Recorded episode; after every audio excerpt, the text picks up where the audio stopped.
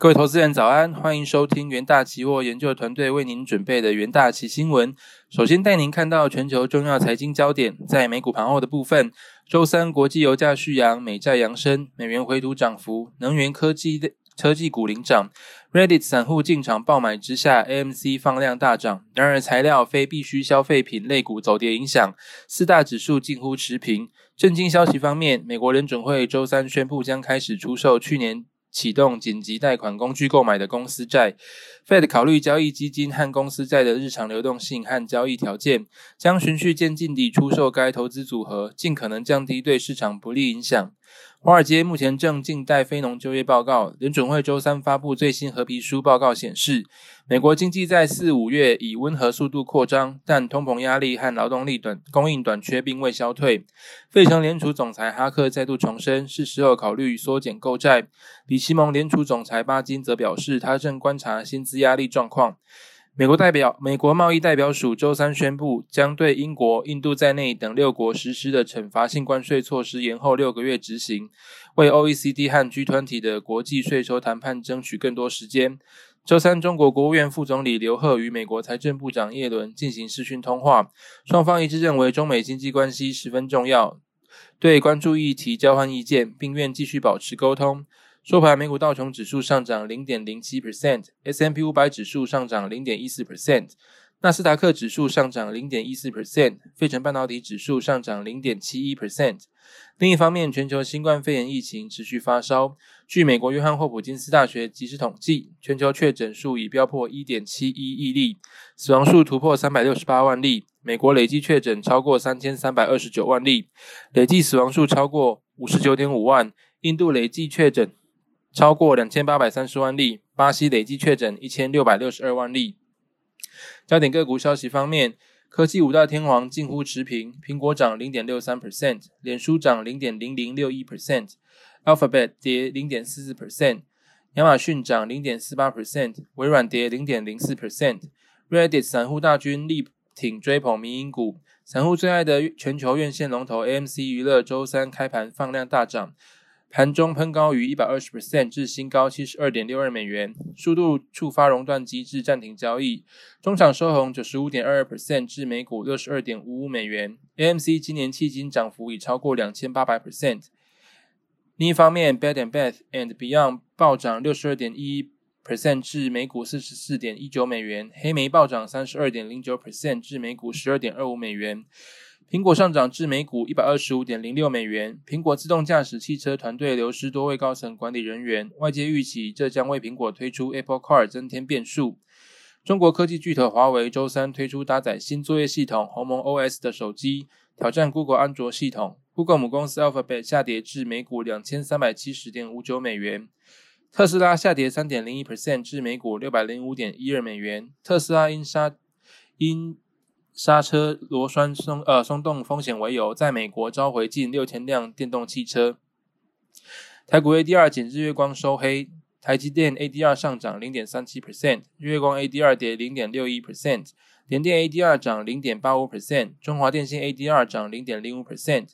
接着看到纽约汇市的部分，美元周三从五个月低点回到平盘附近，投资人静待周五将出炉的五月非农就业报告。追踪美元对六种主要货币走势的 ICE 美元指数，纽约尾盘微涨零点零零一 percent，盘中游走在八十九点八五六和九十点二四七之间。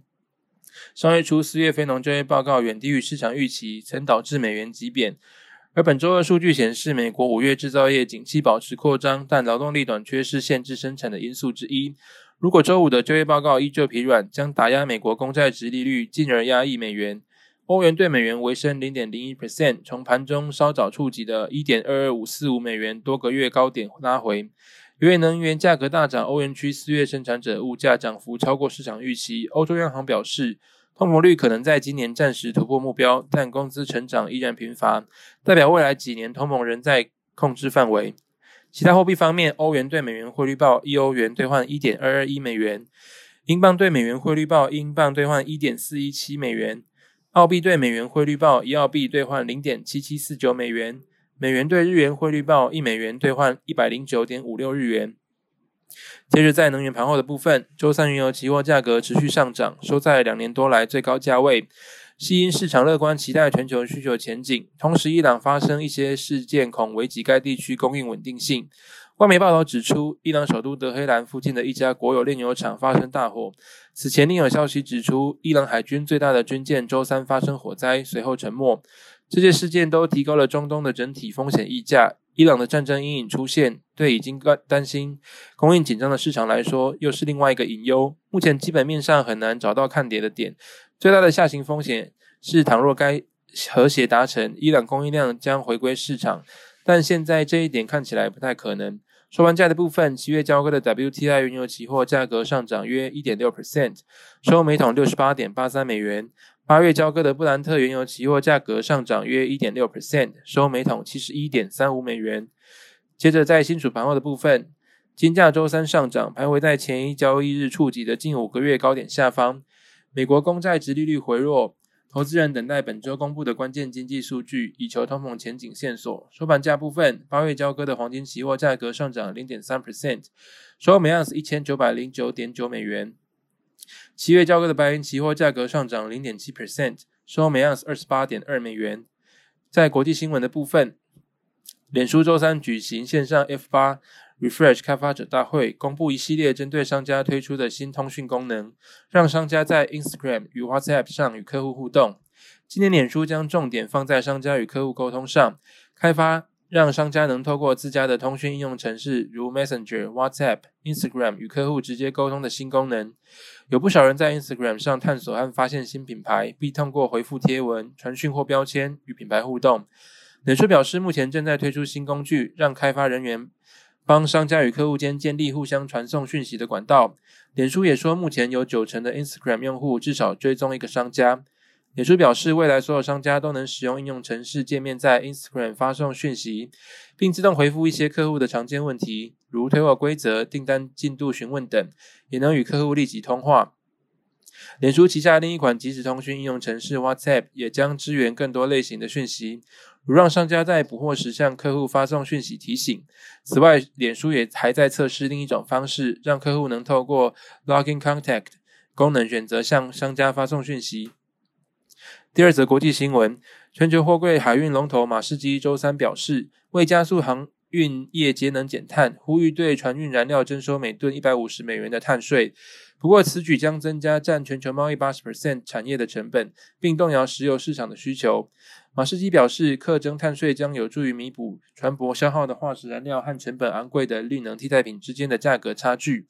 由于二氧化碳排放量的计算方式，若实施碳税，燃料成本实际上将近乎提高一倍。如果成真，这将是航运业迄今单次收费调整最大幅度，对营运构成挑战。不过，马士基因营运规模庞大，估计尚能承受。除了马士基，其他业者如大宗商品贸易巨头托克集团也表示支持。碳税将在下周联合国会议上讨论。马士基执行长表示，从成本角度来看，进行绿能转型并非易事，但我们需要以某种方式平衡平衡航运业，这便是提议实施碳税的目的。马士基呼吁国际海事组织在二零二五年前准备好实施碳税，可能从每吨约五十美元开始，随后几年再增加到至少每吨一百五十美元。虽然马士基无法正式向监管机构提交计划，但其产业规模和重要性在航运业具有具备足够的分量。接着，我们最后进入的三分钟听股息单元，首先带您看到强势股息部分。中钢期货日 K 棒延续上行，受惠欧美钢价续强与需求续热，下游客户拉动拉货动能强劲。中钢五月出货量达八十二点二万吨，月成长二点三二 percent，合计中钢呃合计中钢出货量较规划目标提升六点三万吨。中钢董事长表示，美国推出基础建设方案将有利于全球钢材需求。此外，中国炼钢重镇唐山传出拟放宽钢铁限。产管制，希望进一步限制钢价钢，呃，希希望调希望调一步限制钢价涨势，但中钢认为这仅局部性小范围调整，对于钢市影响有限。元大奇研究团队认为，中钢再度释出钢市的正面态度，带动中钢期货周三向上收涨五点七一 percent，短中期均线呈现向上格局。另外一方面，长荣期货向上冲至高点，随着国际运价向上攻顶，国内研究机构预测长荣在第二季 EPS 有机会超越八元，而下半年旺季表现将更上一层楼，推动全年 EPS 提升至二十八至二十九元。持续进入传统货柜需求旺季，配合先前苏伊士运河拥堵，导致运力更加紧俏。欧洲线与美东线运价同步缔造新油。近期由呃近期因中国盐田港塞呃塞港的问题，预期货柜海运下半年运价恐再翻倍。在基本面的加持之下，长荣旗货周三延续走高，上涨三点七二 percent，并创波段新高价位。再来，在中石化的部分，中石化期货连续红 K 棒走阳。中石化布局土地开发方面，与旗下子公司鼎越开发携手进行苗栗投份合建分售案。在四月，中石化也曾宣布委托戴德梁行标售高雄亚洲新湾区土地，活化中石化高雄旧厂土地。中石化受惠于 CPL、AN 报价持稳在高档，利差空间扩大，第二季获利渴望持续成长，并优于第一季 EPS 零点二元的水准。后续留意第三季 CPL AN 报价趋势，中石化期货近期买气绵延，连收四日红收红 K 棒，短期均线并向上穿越季线。而在弱势股息的方面，联永期货回测短期均线，联永先后遭受两家外资调降平等与目标价。亚细外资认为联永第二季毛利率将达到高峰，但预期液晶电视面板涨价的高峰恐怕提前而至。且开始影响整体供应链，因此联咏反而承受下半年电视驱动 IC 平均价格走跌的风险。下周联咏二零二一到二二年毛利率与每股获利预估，元大旗研究团队认为联咏受到外资出手降平，联咏期货走势再度受挫，在季线区间涌现卖压，周三续跌近四 percent，回测短期均线支撑。好的，那么以上就是今天的重点新闻内容，谢谢各位收听，我们明天的元大旗新闻再见，拜拜。